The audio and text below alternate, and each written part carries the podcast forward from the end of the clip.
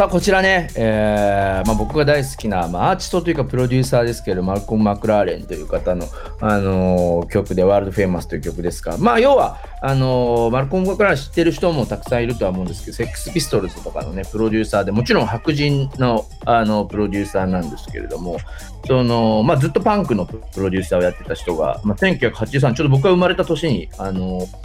僕はパンクロック大好きで、まあ、そこから彼のことを知ったんですけれども、まあ、親父がレコードを持ってたということで知ったんですが、もうそこからヒップホップってすげえ面白いなっていうふうに思って、ブラックカルチャーにあのハマっていったきっかけがあの彼ですね。まあ、DJ っていうのはあるのも知ったのも、実はこのあのダックロックのアルバムからだったという 変わった。えー、そうですね。ちょうどなんで、この時のアルバム、ダックロックのアルバムのキース・ヘリングとかドンディとか、あのまあ、要はニューヨークとかブルックリンとかあっちを活用、ね、活躍している、まあ、ドンディなんてもちろんあの黒人ですし、あのー、ピッツ・ヘリングはまあ白人ですけど、あのまあ、いわゆるグラフィティとか好きになったまあ、僕はもうこのアルバムのアートワークに心打たれてると。今でも T シャツキャップで今日も多くしてきてますけど、はい、なんかやっぱりこう、まあ、人種の壁を越えて音楽っていうのは遠く離れたと、ね、東の彼方の僕の心にもあの串刺しになっていまだにそのしこういう仕事してる身としたらもう多大にやっぱり影響を受けとんなと思いますけどね。はい。うんなんか本当、まあ、僕、その、このアルバムでマルコン・マクラーレンのことも知って、ニューヨーク、ブルックリン行ってみたいなと思ったわけですけど、まあ、実際は彼ら、彼の、あのもともとのその活躍の地は UK でございますからね。まあなんかこう世界をこう、ま、股に渡っていろいろカルチャー的にはまあブラックカルチャーとかもあのすげえこう影響を及ぼしてんなというふうには思います、あのちょうど今メッセメ、メールもね、えー、番組の方にいただいて、名前が書いてないので、名前、あのラジオネーム読め読めませんけども、東南アジア、ベトナムではすでに営業、クラブですね、されてるところもあるのだとか、ということで、うんらしいですね。クラブのイベントに外で勝つしきられてるのが印象的だったというふうにメッセージいただいてるんですけど、ちょうどまさにクラベリアでも、多分この記事なんじゃないかなと思うんですけど、あのー、ちょうどドイツのミュンスターにあるビーチクラブのソーシャルディスタンスパーティーのね、あの記事、ピゲさんの方のクラベリアの方にも上がってましたけれども。そうですね、えっ、ー、と、ちょうど5月21日に、えっ、ー、と、ドイツのビーチクラブで、えっ、ー、と、ソーシャルディスタンスパーティーが開催されたみたいですね。はいはい、で、なんか、もともとは2000人ぐらいの会場のベニューだそうですけど、まあ、その日は、もうチケット代を70ユーロ、70ユーロ？日本円で多分8500円から9000円ぐらい？いやすごい。入場料で、えっ、ー、と、100人。2000人キャパで100人というソーシャルディスタンスパーティーがあったということだそうですよ。すごいですよね。まあ、まずはこう、開催したってことが素晴らしいなと思いますし結構そのクラベリアのね皆さんあのクラベリアって検索してもらったら多分記事のトップの方に出てくるかなと思うんですけど、うん、まあ、いわゆるフラフープみたいな円が書いてある中でそれぞれの踊る場所みたいなそうなんですよね。ユニークですよね。でもあの70ユーロね約、まあ、8000円とかですけどチケットは即完売だったんですよね。そうらしいですよ。うんいやまあでも2000人の収容会場でまあ100人ってことですからね。ね、なんかラジオ体操やってる感じですかね。雰囲気。感覚かけて。でも今後も、まあ、日本でどういった形でこれからあのクラブとかねイベントとかダンスミュージックのこの、まあ、他のねライブハウスとかも含めてですけどどうやってこう再開していくのかっていうのも参考にはなりますよね。そうですよね。あのー、まあ、メッセージいただいたんですけれども、今日あのリスナーの皆さんからもいろいろ意見をもらえたらなと思ってるんですが、まあ、コロナ禍の中でクラブはどういう形でオープンすればいいのかというのをメッセージを皆さんの、ね、自由な間送ってくださいということで、メールアドレスは wm.interfm.jp です。wm.interfm.jp に送ってください。まあ、ちょうどさっきのあのメッセージもう一回、えー、読みますけど、東南アジアのベトナムではすでにね、クラブ営業されているところもあるということで、で、ドイツもクラブのイベントのようなことが、あの、外で活しきられているのが印象的だったというメッセージでございましたけれども。はい、まあでも、まだまだなかなかリアルは普通には難しいっすよね。そうですよね。なんかあの、ドライブインフェスみたいなのも、なんかこう、出てきそうだみたいな話とか、まあ日本でもありますよみたいなこと発表に、ついね、先日ぐらいになってたかな。なんか上がってましたよね。うん。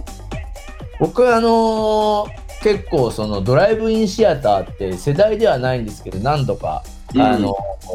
参加したことがありまして、ええなかなか知ってるようで皆さん知らないんですけど、車の中の、まあ、その時はあの FM のあのチューチューニング合わせて音は FM で聞いてっていうような形だったんですけそうなんですね。へえど、あのドライブインフェスもどどんなのが、まあ、いろんな形あるでしょうね。車の中で生音も聞く場合もあると思いますし、その音楽の方は何かの回線を通してとか、インターネットを通してとか、いろんな形があるんじゃないかなと思う多少ディレイが起きるんじゃないですか。そう、確かに、そうっすよね。映画だったらまだなんとかあれだけど、うん、いや、なんか、怖いですね。すごいこう気持ちよかった思い出は僕はドライブインシアターに関してはまああったので、まあドライブインフェスみたいなやつもなんかもしかしたら面白くねやれるんじゃないかな。まああったら行ってみたいなとかはい思ってますけどね。僕もちょっと興味ありますけどね。あのーまあ今年ねもちろんその、まあ、夏フェスっていうのもねすごい難しいなっていう状況だとは思うんですけど、うんまあ夏の海もすごい大変そうっすよね。そうですよね。あの、湘南とか、あの辺、鎌倉とかの、あれ、どうなるんですかね、ビーチハウスとか。ね、海の家とか行ったりとか、まあ、僕も結構 DJ のお仕事をいただいたりとか、毎年、あのーこうエリアによって神奈川県はダメなところもあったりするんですけど、結構ピゲさんあとそうですよね。あるんじゃないですか？もう6、7月ぐらいから、あのー海の家で昔、うんそうですね、5、6年前はやってましたね。そうですよね。なんかまあ、ね、そういったところの、こう、なんか遊び方なんかも、どんどん変わってくるのかなとか思ってたりはするんですけど。うん、そうですね。この夏はね、どうしても我慢が続くのかなと思っております。あのーもちろん、ワールドマーケッツ、クラブエリアさんともいろいろコラボレーションしてっているんですけれども、せっかくなので、音楽に精通してる、まあ、アンダーグラウンドっていうかダンスミュージックに精通してるもうピゲさんから最新のリリースの曲、まあ、世界中の音楽ということもあるとは思うんですけど、ちょっとピックアップしてもらえたらなと思うんですが。はい、じゃあ、今週は、えっ、と、アメリカ、LA ですね。LA のアーティストで、まあ僕は初めて出会った、出会ったというか、聞いたアーティストだったんですけど、リキッドアースというアーティストで、えー EP 出てますので、その曲のローライダーをかけてます。僕の方もですね、あのロックダウンが明けたイタリアからの曲ですけれど、まあ、僕も初めましての DJ で、まあ、レーベルの方から、あの新しい新譜ということでいただいて、すごいいい曲だなと思ったんで、ロッケンバッハ・ナイフィールという曲をお送りします。2曲続けてお送りします。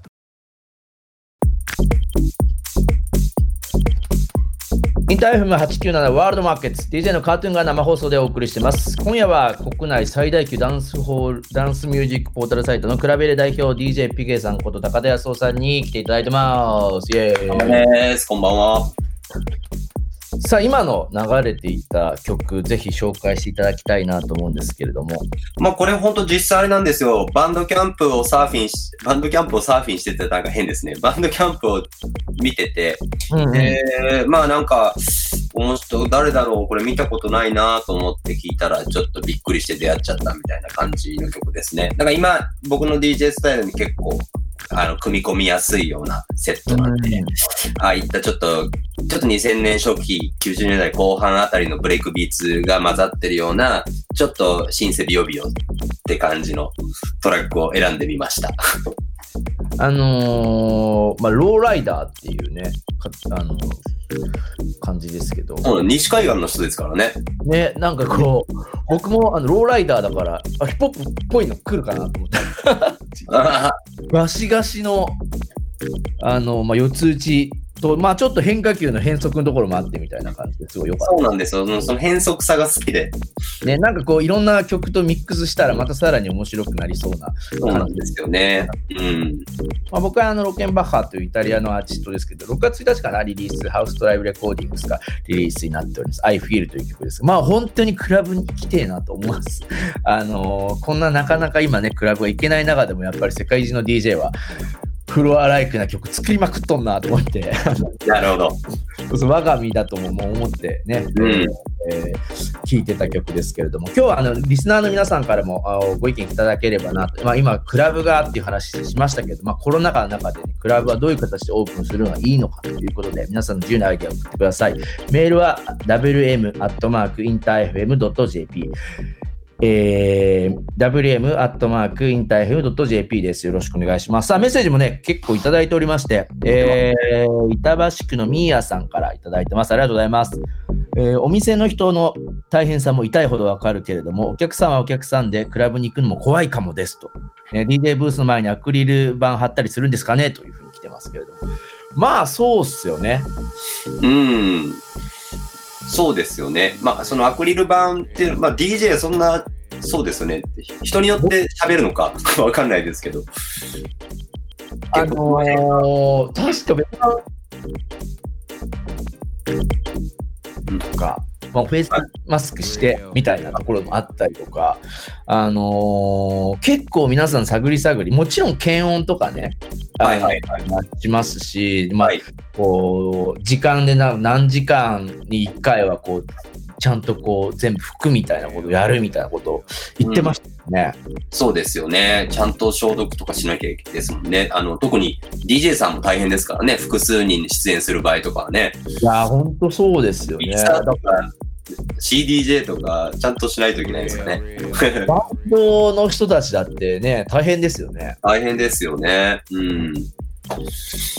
まあ、その辺のこれからルール作りみたいなやつもまあ非常に大切になってくるのかなと思うんですけれども、あはい。のまあ、僕らも DJ ビビゲさんもそうですし、まあ、僕も変わってるって名前で DJ ずっとやってるんで、もうすごいたくさんね、クラブにはお世話になってきてる身なので、あクラブで働いてた方とかもたくさんね、この番組聞いてらっしゃる方もいらっしゃるとは思うので、ぜひね、メはいッセージいただければなと思っておりますので、よろしくお願いします。まあ、どんな形でクラブね、オープンしていけばいいのかみたいなことを、えーメッセージいただければなと思ってます。まあ、続きまして、えーまたメッセージいただいております。えー国立市のゆうやさんからいただいてありがとうございます。ありがとうございます。えー100人というのが一つのターニングポイントだとすれば100人限定で、あとはオンラインでチケット制とか、100人にプライオリティを持たせていければいいのではないでしょうかということで、ゲームのフォートナイトみたいにと。なるほど。なるほど。なんかね、僕、この同じ考えでした、僕も。なんか、うんとりあえずはこういう形を取るのがいいのかなと。まあ、あの、オンラインと、えっ、と、リアルでのハイブリッドの営業はいはい。っていうのが結構やっぱ続くのかなって思ったりはしましたね。まあその僕あの青山のエバーっていうクラブの、まあ、実名言っちゃってますけどそのまあ経営というかそのなんですかねプロデューサーみたいなののた本当にこうお店のこう DJ のブッキングから数字管理をしたことある身とするとやっぱりこう売り上げっていうのが非常にあのクラブの DJ ってエントランスっていうのとそのまあバー売りですね。うん。だからお客さんが減ると両方減っちゃうわけですよ。い実はバー売りのバー売りっていうのはまあお客ね、お酒の売り上げが大きかったりするんで、そうです。大きいですね。うん。新しいそのこうなんですかねプロフィットロスを PL を収支を作っていかないとですもんね。そうですよね。うん。まあ100人にしてチケットももちろん上げればいいいいよっていうのとあとはオンラインでっていうので値段のこうねあのリアルは高くしてオンラインはちょっと安くしたりとかっていうやり方もねうんあるとは思いますし、その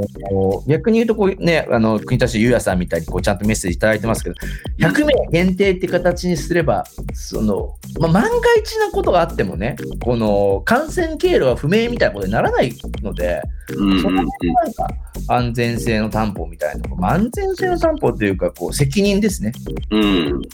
あのー海外の、その、まあ僕、アパレルのメスダマンってアパレルとかも、なんかちょっといろいろプロデュースの業務やったりとかしてるんですけど、やっぱり海外の百貨店みたいなところ、日本はまだ、あの、そうなっていくのかわかんないですけど、アプリでピッてやった形、人しか入れないとか、退店と入店を全部管理してる。まあ、いわゆるオフィスで管理しているシステムを取ってたりタイムカードと似てますよね。うん。普通に。ね、なんかそうやってやれば、まあ、万が一そこで感染してしまったとか、そうまあ、そこじゃなくても、そこに訪れた人たちと、その時間帯とあれを見れば分かるわけですからね。そうですね。うん。